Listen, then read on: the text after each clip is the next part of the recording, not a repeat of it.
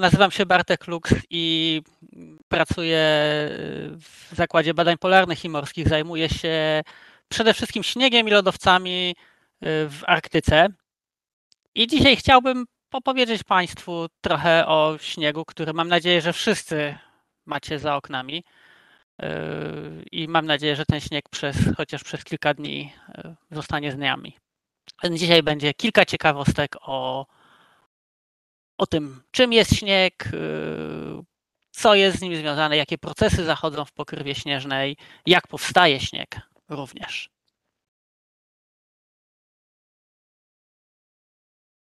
Więc co to jest śnieg? Generalnie jest to bardzo szerokie pojęcie. W większości z nas śnieg kojarzy się y, z pokrywą śnieżną za, za oknem. Z tym, co widzimy za oknem, albo spodziewamy się zobaczyć za oknem w miesiącach zimowych. Niestety w naszej części Europy, zwłaszcza, zwłaszcza w niżej położonych miejscowościach, ten śnieg występuje dość rzadko. Są miejsca na świecie, gdzie tego śniegu jest bardzo dużo, są miejsca na świecie, gdzie tego śniegu nie ma praktycznie wcale w takim e, e, ogólnym pojmowaniu ten śnieg może nam się kojarzyć ze wszystkim. To może być właśnie pokrywa śnieżna w mieście, e, to mogą być lawiny, to może być śnieg w górach, a tak naprawdę śnieg to jest zbiór takich malutkich kryształków lodu. Śnieg to jest lód. Śnieg to jest jeden ze stanów skupienia, y, jedna z form stanów skupienia y, wody. Y, jest on niezwykle, niezwykle istotny, jeśli chodzi i o nasze życie, i o funkcjonowanie wszystkich ekosystemów, ponieważ jest częścią kryosfery i jedną z bardzo istotnych form utrzymywania wody w środowisku w obiegu, w obiegu wody bez śnieg jest e, niesamowicie istotny, jeśli chodzi o retencjonowanie wody. W okresie zimowym e, opady występują. Bardzo byśmy chcieli, żeby to tak było w całej Polsce, ale głównie w górach w postaci stałej. Ten śnieg jest przechowywany w tej postaci stałej, w postaci śniegu aż y, do okresu wiosennego, a w niektórych miejscach y, wysoko w górach nawet do wczesnego lata. I ta woda może być uwalniana do środowiska. Tutaj widzą Państwo kilka, kilka zdjęć z takim wyobrażeniem naszego śniegu. Po lewej stronie u góry miasto Longyearbyen i przez większość, przez większość zimy tam właśnie tak to wygląda. Tego śniegu jest całkiem dużo. Na środku rondo wiatraczna sprzed dwóch dni. Z prawej y, lawina w Alpach. Na samym dole z lewej y, zima stulecia w Warszawie. Y, luty 1979 roku. Jedna z, jedne z największych opadów śniegu w skali Polski.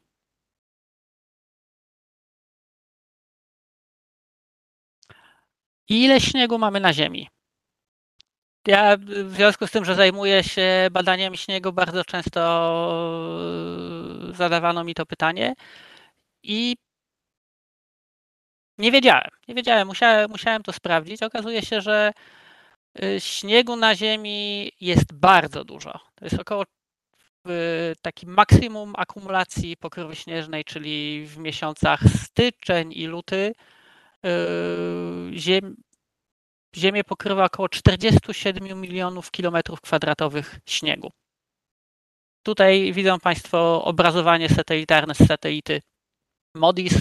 To jest yy, nasz okres zimowy na północnej yy, półkuli, kiedy większość lądów jest przykryta śniegiem. Te 47 milionów kilometrów kwadratowych to jest około 30% powierzchni lądowej Ziemi, z wyłączeniem e, Grenlandii i Antarktydy. Czy to jest dużo? Mi się wydaje, że to jest bardzo dużo. E, w okresie letnim e, ten zasięg pokrywy śnieżnej zmienia się drastycznie do około 3 do 5% w zależności, w zależności od sezonu. Ale czy tak, czy tak było zawsze? Czy, czy tego śniegu zawsze było y, dużo? Może było go mniej, może było go więcej? Y, obserwacje satelitarne prowadzone są y, dopiero od lat 60. minionego wieku. Po lewej stronie widzą Państwo ten zasięg pokrywy śnieżnej w miesiącach zimowych. I, i tak jak widzicie, ten zasięg był zmienny, oscylował od 41 do aż 49 yy, milionów kilometrów yy, kwadratowych. Jeśli chodzi o trend tego zasięgu pokrywy śnieżnej, to on jest dodatni. Znaczy, można powiedzieć, że w tym, od tego 67 roku wydaje się, że tego śniegu jest coraz więcej, jeśli chodzi o, o rozkład przestrzenny. Nie mówimy o objętości. A z drugiej strony, jak popatrzy się na e, wykres po prawej stronie, który pokazuje e, zasięg pokrywy śnieżnej w miesiącach wiosennych, czyli w e, kwietniu i maju, to w ostatnich latach, tak naprawdę te ostatnie 30 lat, zasięg pokrywy śnieżnej jest dużo, dużo mniejszy. Jest coraz, coraz mniejszy i y, świadczy to tylko o tym, że mimo tego, że y, mamy większe zasięgi y, w miesiącach zimowych, to tego śniegu jest zdecydowanie mniej. I w cieplejszych miesiącach wiosennych ta pokrywa śnieżna dużo szybciej topnieje i nie jesteśmy w stanie jej obserwować. Jest to niestety efekt globalnych Y, zmian klimatu. To wydłużenie, y, znaczy to wydłużenie okresu bezśnieżnego, skrócenie zim, y, to jest jeden z namacalnych efektów zmian klimatu. Od wielu lat obserwujemy, że zimy są coraz krótsze. Coraz później śnieg zaczyna padać i coraz wcześniej dochodzi do roztopów wiosennych.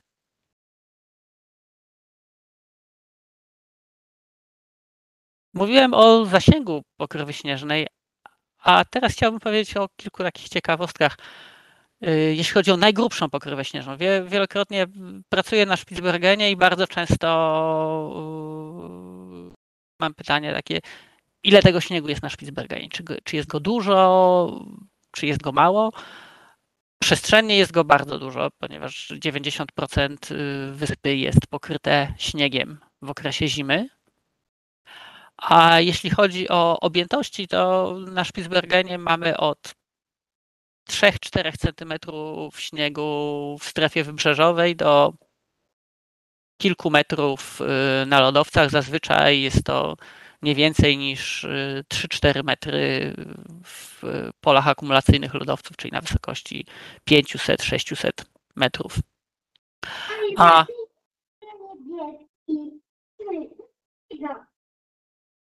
bardzo się cieszę z tego komentarza.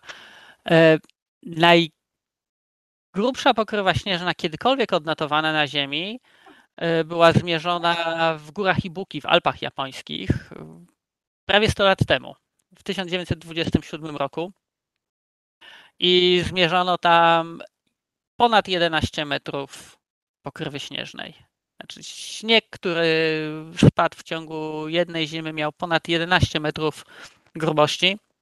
Realnie Japonia jest y, znana z tego, że opady śniegu są tam bardzo obfite i co roku można obserwować takie obrazy jak y, na, na zdjęciu poniżej.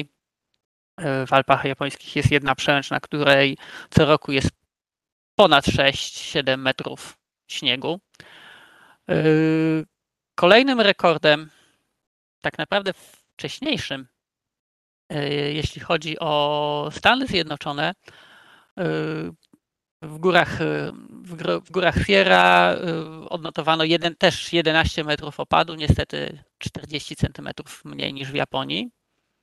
Jeśli chodzi O Europę to w historii pomiarów największe opady śniegu, znaczy nawet nie, nie tyle opady, co najgrubszą pokrywę śnieżną odprowadza, o, odnotowano w Santis w 1999 roku i było to ponad 8 metrów śniegu. Y, jeśli chodzi o Skandynawię, to co roku są takie miejsca, w których jest ponad 6 metrów śniegu.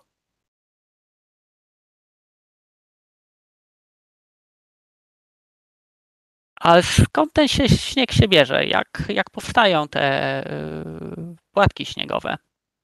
I czy rzeczywiście mogą być y, dwa takie same płatki, a może trzy albo cztery? Tutaj widzą Państwo, że płatki śniegu, śnieżynki mogą przybierać przeróżne formy. Mogą być gwiazdkami, mogą być yy, igłami, płytkami. Yy, co ciekawe, yy, teraz mówię o płatkach śniegu, a tak naprawdę kryształów śniegu jest dużo więcej, o czym będę mówił za chwilę. Ale jak, jak one powstają? Co jest, co jest potrzebne, żeby taki płatek śniegu powstał? Żebyśmy mieli tutaj śnieg śnieg na dole. Aby powstał śnieg, przede wszystkim musimy mieć jakiś zaczynek do jego powstania. Yy, w przypadku śniegu mówimy o jądrach kondensacji. One są również potrzebne do tworzenia się kropel deszczu, ale w tej chwili jesteśmy przy śniegu. Jądra kondensacji to mogą być yy, jakieś unoszące się w, w atmosferze drobiny pyłów, yy, pyłki roślin. Również, co ciekawe, bakterie mogą być jądrami kondensacji. I na takim jądrze kondensacji wilgoć y, znajdująca się w atmosferze przy odpowiednio niskich temperaturach zaczyna obmarzać to jądro kondensacji. I tworzy się na początku płytka. Dookoła tej płytka sześciokątna. Dookoła tej płytki zaczynają powstawać dendryty, czyli takie odgałęzienia. Od tych, od, od tych, y, na tych odgałęzieniach tworzą się kolejne mini płytki, od których y, znowu powstają kolejne odgałęzienia. A jest to proces, proces przyrostu płatka śniegu nie odbywa się bezpośrednio w chmurze, chmurze zaczyna, rozpoczyna się ta, ta, pierwsza, ta pierwsza płytka powstaje w chmurze, a potem ten płatek rośnie opadając przez atmosferę. Stopniowo, w zależności od tego, jakie warunki panują w atmosferze, e, te płatki śniegu stopniowo rosną bądź nie. E, na środku widzą Państwo różne takie podstawowe typy śniegu. Możemy mieć igły, możemy mieć słupki, płytki, gwiazdki. Yy, nam płatki śniegu zazwyczaj kojarzą się z tymi gwiazdkami, ale bardzo często jak się wyjdzie na zewnątrz, jak gdy pada śnieg, to się okazuje, że, że na rękawiczce wcale nie znajdziemy tych pięknych gwiazdek, ale możemy znaleźć i kolumny, i igły, i, i płytki, i mniejsze lub większe śnieżynki. W zależności od tego, tak jak mówiłem, w zależności od tego, jakie panują warunki w atmosferze, będziemy mieli y, w świeżym opadzie różnego rodzaju kryształy.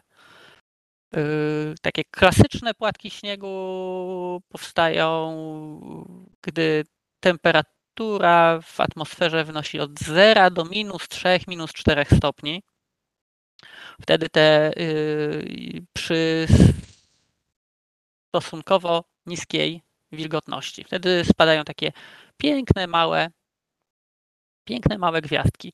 Jeśli robi się ciemno, y, jeśli robi się przepraszam, jeśli robi się zimno i temperatury w atmosferze wynoszą od minus 4 y, do minus 10 stopni, wtedy bardzo często powstają takie igiełki. Jest to yy, związane z tym, że część, część wilgoci, która się osadza na tych płytkach, od razu sublimuje i y, dendryty, czyli te odgałęzienia, nie mogą się utworzyć. Y, przy niższych temperaturach y, i zwiększonej wilgotności w atmosferze, znowu możemy mówić o powstawaniu śnieżynek, takich gwiazdek, również bardzo dużych gwiazdek. Jeśli jest duża, jeśli jest duża wilgotność w atmosferze i odpowiednio niskie temperatury, to ta śnieżynka bardzo powoli opada i powoli obrasta kolejnymi kryształkami, kolejnymi kryształkami śniegu. Więc te śnieżynki to są takie zbiory kryształów śniegu. Przy ekstremalnie niskich y, temperaturach y, poziomu minus 20, minus 30 stopni y, praktycznie nie występują śnieżynki. Mówimy wtedy tylko o płytkach i, i kolumnach. Jest to związane przede wszystkim z tym, że bardzo, bardzo szybko te kryształy, które obrastają płytkę, sublimują.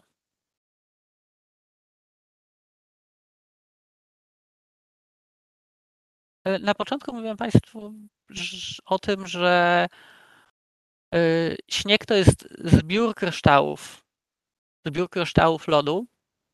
I, I do tej pory mówiłem tylko i wyłącznie o, o świeżym opadzie, o tym, co się dzieje w chmurze i, i skąd ten śnieg e, bierze się na Ziemię, ale należy pamiętać o tym, że Y, że śnieg y, również się zmienia po tym, jak spadnie na ziemię.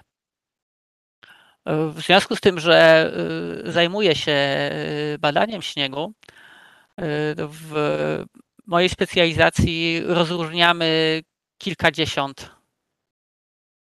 W mojej specjalizacji rozróżniamy kilkadziesiąt typów śniegu.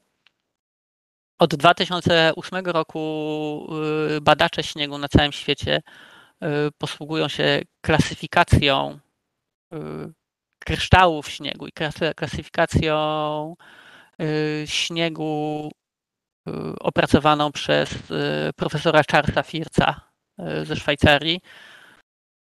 I w tej klasyfikacji wyróżniamy dziewięć podstawowych form kryształów śniegu które możemy wyróżnić y, po tym, jak, te, y, jak ten śnieg spadnie na ziemię.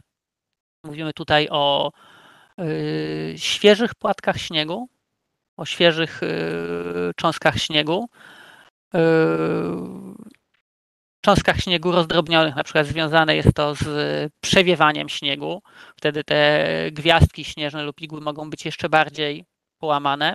Mówimy o ziarnach zaokrąglonych, i ziarna zaokrąglone y, powstają w wyniku bardzo intensywnego transportu eolicznego, czyli jeśli bardzo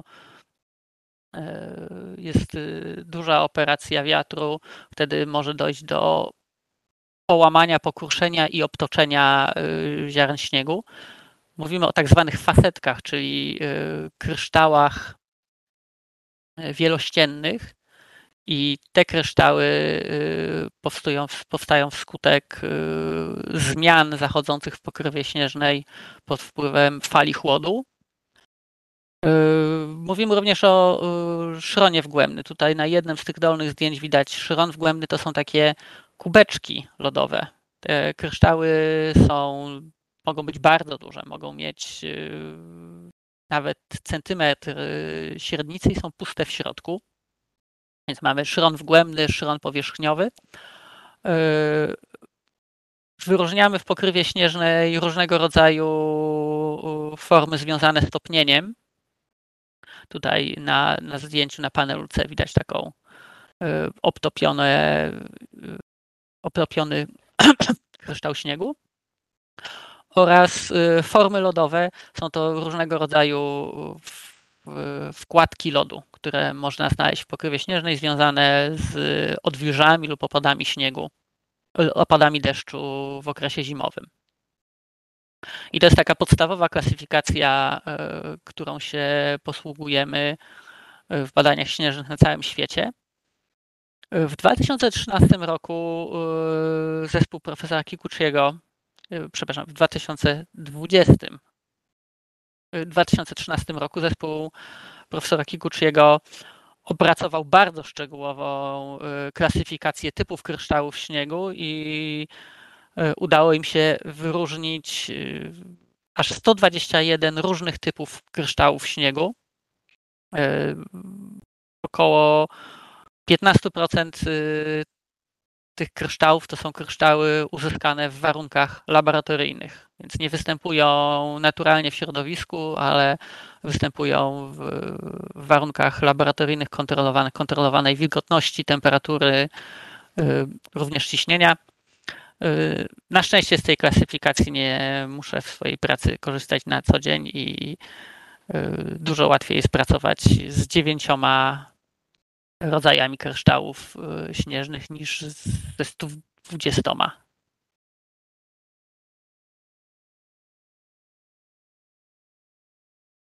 Skoro byliśmy przy y, kryształach, to największym do tej pory y, odnotowanym płatkiem śniegu, jeśli chodzi o, o płatki śniegu, czyli o świeży opad w historii, był płatek śniegu yy, odnotowany w Fort Keogh w Montanie w Stanach Zjednoczonych pod koniec XIX wieku. Co ciekawe, ten płatek śniegu miał 38 cm średnicy. Normalnie płatki śniegu, śnieżynki, takie pojedyncze, nieposklejane śnieżynki mają około 5 mm, 6 mm średnicy. Przy tym opacie w Fort Keo y, płatki śniegu miały do 38 cm średnicy i co ciekawe miały około 20 cm grubości. To były olbrzymie kryształy lodowe, które bardzo szybko opadały. Ten największy płatek śniegu kiedykolwiek zmierzony jest odnotowany w księdze rekordów Guinnessa.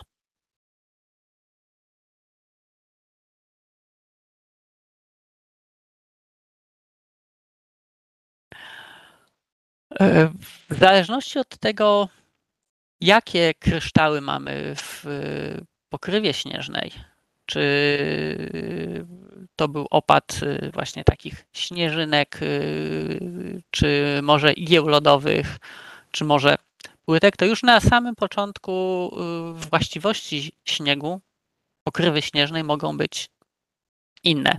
Zazwyczaj w przypadku świeżego opadu, to znaczy takich płatków śniegu, które dopiero, dopiero spadły, utworzyły warstwę śniegu, która ma nie wiem, 10-15 centymetrów.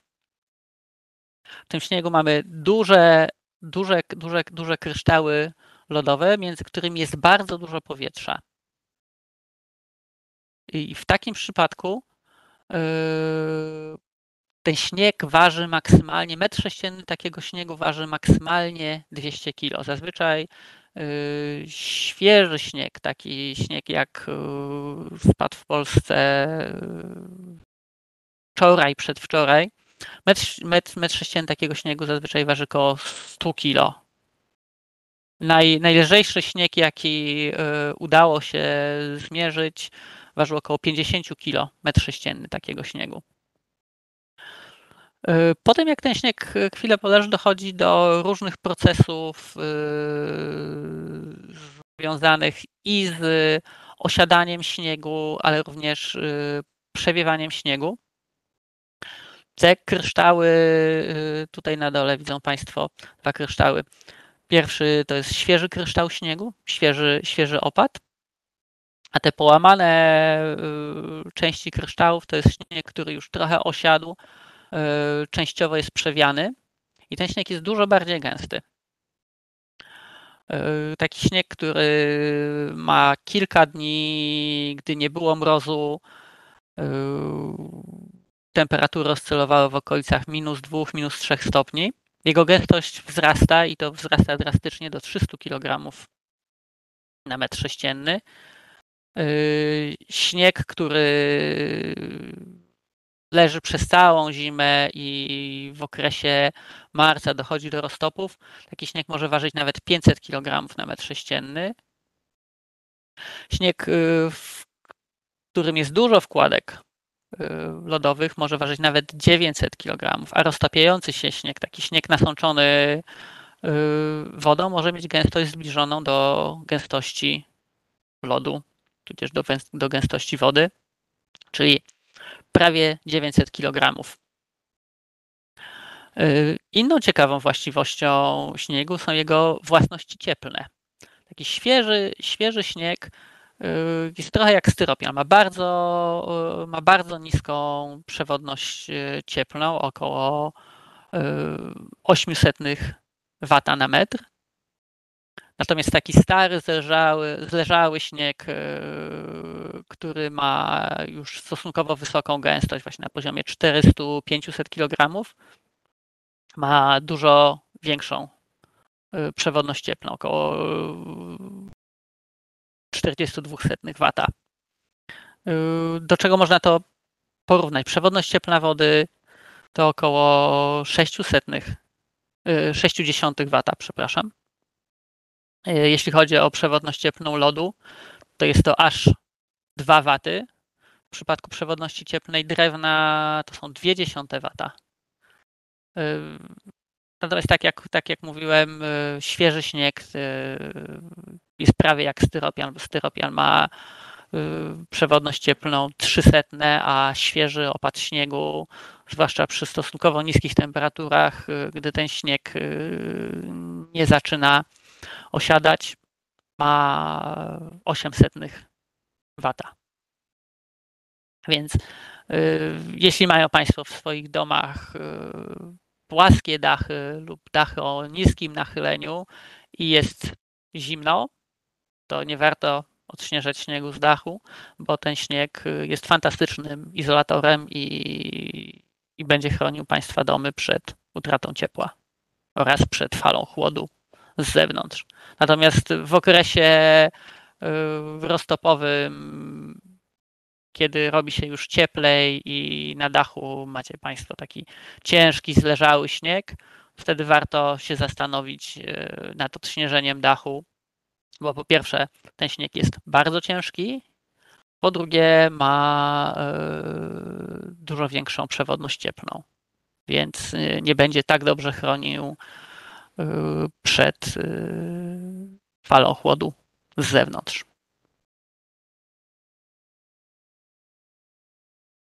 Przed chwilą mówiłem o, o tym, że ten świeży opad spada na ziemię i e, co się z takim śniegiem e, dzieje. Mówiłem o osiadaniu, osiadaniu śniegu i o różnych o metamorfizmie pokrywy śnieżnej. W pokrywie śnieżnej wyróżniamy dwa rodzaje metamorfizmu ten, z którym y, się spotykamy w takim, w takim okresie, kiedy temperatury są bardzo niskie. Mówimy wtedy o suchym metamorfizmie, gdy y, temperatura powietrza jest bardzo niska. Ta fala chłodu przenika y, przez pokrywę śnieżną i dochodzi do zmian w strukturze kryształów śnieżnych. Te kryształy zaczynają rosnąć, Yy, bardzo często takim ekstremalnym yy, wynikiem yy, wynikiem metamorfozy suchej pokrywy śnieżnej jest powstawanie szronów głębnego, czyli tych takich pustych pustych kryształów, które trochę wyglądają jak szklanki, kieliszki. To mogą być bardzo duże kryształy, tak mówię, nawet do, do centymetra wielkości i te te kryształy są bardzo niebezpieczne e, w górach, ponieważ tworzą słabe, mogą tworzyć słabe warstwy w pokrywie śnieżnej. I te słabe warstwy e, to są takie warstwy, które nie są, nie są związane. To jak się dotknie takich kryształów, to one są trochę tak jak cukier. Można je przesypywać. I e, te kryształy mogą być warstwą poślizgową dla lawin. Więc bardzo często lawiny, które schodzą w górach na całym świecie, właśnie ślizgają się po takich e, warstwach kryształów e, szronu głębnego, który powstaje po, po drastycznym ochłodzeniu pokrywy śnieżnej. Natomiast w okresie roztopów dochodzi do tak zwanego, do tak zwanego mokrego metamorfizmu, i tutaj na dole widzą Państwo y, zdjęcie takiego konglomeratu kilku kryształów śnieżnych które uległy metamorfozie wskutek wyższych temperatur. Dendryty kryształów się obtapiają, dochodzi do powtórnego zamarzania i tworzą się takie stosunkowo duże, zaokrąglone ziarna śniegu, które mogą również po jakimś czasie tworzyć warstwy lodowe. Ten śnieg nie jest niebezpieczny, jeśli chodzi o, o lawiny, ale może drastycznie zwiększyć gęstość pokrywy śnieżnej przy stosunkowo niedużej zmianie miąższości. Kolejną y, istotną własnością śniegu, jeśli chodzi o, o nasze funkcjonowanie y, w skali również globu, jest albedo śniegu, czyli y, zdolność do odbijania światła. Na tych trzech zdjęciach widzą Państwo pokrywę śnieżną na Spitsbergenie w, w różnych okresach roku. Te dwa zdjęcia skośne, yy, jedno na przedpolu lodowca Werenschelde, a drugie na lodowcu Hansa. To jest okres wiosenny, czyli yy, kwiecień na Spitsbergenie, kiedy jest najwięcej śniegu. I tutaj mamy taki piękny biały śnieg, który świeży śnieg, który jest w stanie odbić od 70 do 90% promieniowania słonecznego. W przypadku firnu, czyli takiego zleżałego śniegu, yy, który ma w sobie, może mieć jakieś zanieczyszczenia, może mieć w sobie yy, wodę, ta zdolność yy, do odbijania światła spada do 50-60%. Jeśli chodzi o lód, również lód lodowcowy, to albedo lodu lodowcowego jest na poziomie 30-40%. Natomiast w przypadku, dla porównania, dla tego, co mamy w Polsce na co dzień, y, trawa ma albedo na poziomie 10-30%, natomiast las ma albedo na poziomie 10-20%. Więc im jaśniejsze są te, im jaśniejszy jest ośrodek, czyli tak, tak w naszym przypadku śnieg, tym łatwiej odbija y, promieniowanie, co jest niesamowicie istotne ze względu na bilans cieplny Ziemi.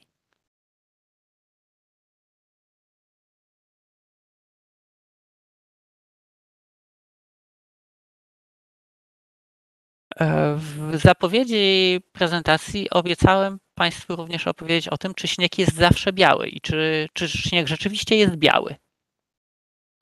E, kryształy lodu bo śnieg to są kryształy lodu. Kryształy lodu y, przy bardzo dużych powiększeniach są przeźroczyste. My je widzimy y, jako kolor biały ze względu na zdolność do rozszczepiania światła. Światło wpadające w taką śnieżynkę, w taki kryształ y, lodowy rozszczepia się na pełne, pełne spektrum, tak jak w pryzmacie.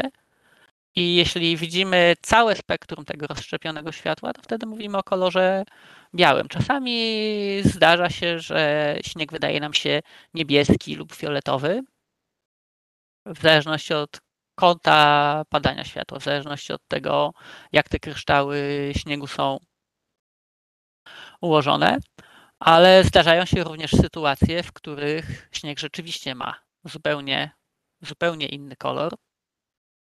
Tutaj widzą Państwo kilka, kilka przykładów. Na samej górze to jest zdjęcie z Pirenejów z zimy 2021. W związku z tym, że Pireneje są stosunkowo blisko Sahary, takie, takie obrazki zdarzają się tam dosyć często. To jest śnieg pokryty piaskiem z Sahary. Taki śnieg, taki takie pyły saharyjskie docierają również y, do Polski, na szczęście dość rzadko, a w przypadku Pirenejów nawet kilka razy w roku zdarza się, że pokrywa śnieżna jest y, y, pokryta właśnie taką warstwą pyłów. Jest to bardzo istotne, jeśli chodzi o zachowanie tej pokrywy śnieżnej, ponieważ spada, spada albe do powierzchni i, i ten śnieg może absorbować dużo więcej promieniowania słonecznego, a co za tym idzie, dużo szybciej topnieć. Na Spitsbergenie, to jest tutaj to górne zdjęcie, y, zazwyczaj nie mamy problemów z pyłami y, z dalekiego transportu. I w okresie wiosennym praktycznie na powierzchni śniegu nie widać żadnych zanieczyszczeń, ale w okresie roztopów, kiedy ten śnieg jest już taki zleżały i dochodzi do zagęszczenia y, zanieczyszczeń, które znajdowały się w całej kolumnie śniegu, bardzo często na powierzchni śniegu widzimy drobiny y, pyłów, zazwyczaj y, pochodzenia lokalnego, jakichś drobnych okruchów skał, zanieczyszczeń pochodzących z morza ale również y, zanieczyszczeń z dalekiego transportu, o czym będzie za chwilę. Y, na samym dole z lewej strony widzą Państwo również śnieg na Spitsbergenie. To jest śnieg y, przy kopalni węgla w Longyearbyen, gdzie jest bardzo duże zapylenie pyłem węglowym i, i ten śnieg jest stale zanieczyszczony. Można powiedzieć, że mamy tam do czynienia z takim czarnym śniegiem. Nawet jak się odgarnie tą warstwę powierzchniową, to w środku widać co chwilę, po każdym opadzie śniegu, widać taką cieniutką warstwę pyłu węglowego. Yy, ten kolor śniegu yy, może być również efektem działalności mikrobiologicznej oraz działalności alg. Tutaj mamy dwa zdjęcia. Ten różowy śnieg to jest tak zwany śnieg arbuzowy i jest wywołany zakwitem alg, które mają taki czerwony, czerwony kolor. Te algi są bardzo często spotykane w Arktyce, w Alpach. Bardzo często można, zwłaszcza w okresie roztopowym, znaleźć taki śnieg. Natomiast na Antarktydzie to środkowe zdjęcie pokazuje algi, które mają kolor zielony i są miejsca na Antarktydzie, gdzie śnieg ma kolor zielony.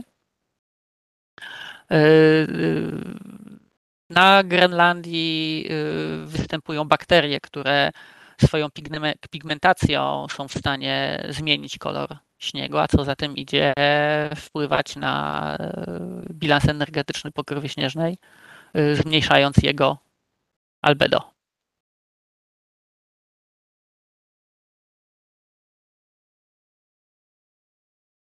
Czy możemy jeść śnieg? To bardzo często również słyszę to pytanie. Co się stanie, jak zjem śnieg? Moi synowie jedzą śnieg regularnie, ale bardzo pilnujemy, żeby nie jedli tego y, śniegu za dużo. Tak naprawdę to zależy od tego, skąd pozyskujemy ten śnieg do, do jedzenia, do, do picia. Należy pamiętać o tym, że e, duża część wody w naszych kranach pod, pochodzi z pokrywy śnieżnej. Bo mamy wodę, wodę z rzek, ale ta woda w rzekach w okresie wiosennym pochodzi z opadów śniegu. Wiadomo, że ta woda jest w pewien sposób oczyszczona, przefiltrowana. A jeśli chodzi o taki sam świeży śnieg, to raczej bym unikał jedzenia dużych ilości śniegu, ponieważ w śniegu jest bardzo dużo zanieczyszczeń. Na początku mówiłem o jądrach kondensacji, więc te jądra kondensacji to mogą być różnego rodzaju pyły, to mogą być bakterie, ale należy pamiętać też o tym, że te płatki śniegu spadające przez atmosferę, one ob zaczynają obmarzać, rosną yy, zbierając wilgoć z atmosfery, ale również zbierają zanieczyszczenia. Yy, I nawet w tak odległych rejonach jak Arktyka, jak Spitsbergen, tutaj widzicie mojego kolegę yy, Olipekka Matila, który zbiera śnieg na, na wodę, którą piliśmy w obozie na 80. równoleżniku. Nawet tam można znaleźć dużo zanieczyszczeń w pokrywie śnieżnej. To mogą być zanieczyszczenia chemiczne, mogą być to również mikroorganizmy, które żyją w pokrywie śnieżnej. Na, tym, na tej środkowej grafice widzą Państwo wyniki takiego wieloletniego eksperymentu pomiarowego, w którym brałem udział, y, interesowały nas stężenia sadzy w pokrywie śnieżnej y, w różnych, w różnych rejonach Arktyki. To są stężenia w nanogramach na gram wody. Nanogramach na, na gram wody. I, I co ciekawe, na Svalbardzie y, tego takiego węgla, który y, nie jest pochodzenia svalbarskiego, nie jest lokalny, ale jest najprawdopodobniej wynikiem spalania paliw kopalnych lub pożarów w niższych szerokościach geograficznych, jest stosunkowo, stosunkowo dużo. Mm, ten węgiel nie jest dla nas szkodliwy, ale jest bardzo szkodliwy dla samej pokrywy śnieżnej i, i dla lodowców. Jeśli chodzi o szkodliwość e, dla nas, to w 2020 roku e, prowadziliśmy badania w karkonoszach z, z zespołem e, z Uniwersytetu w Lyon. Pracowaliśmy z mikrobiologami z Lyon i interesowała nas zawartość bakterii antybiotykoodpornych, czyli bakterii powiązanych z działalnością człowieka w śniegu y, na szlakach y, Karkonoskiego Parku Narodowego i okazuje się, że y, w, pokrywie śnieżnej, blisko szlaków turystycznych jest bardzo dużo bakterii pochodzenia ludzkiego, takich bakterii, które są powiązane z antybiotyko odpornością. Te bakterie dla nas nie są szkodliwe, ale należy pamiętać o tym, skąd te bakterie się tam y, biorą, a najprawdopodobniej y, są powiązane z różnymi odpadami zostawionymi przez turystów. Więc y, wzdłuż szlaków turystycznych na pewno unikałbym jedzenia śniegu. To chyba będzie koniec dzisiejszej opowieści o płatkach śniegu.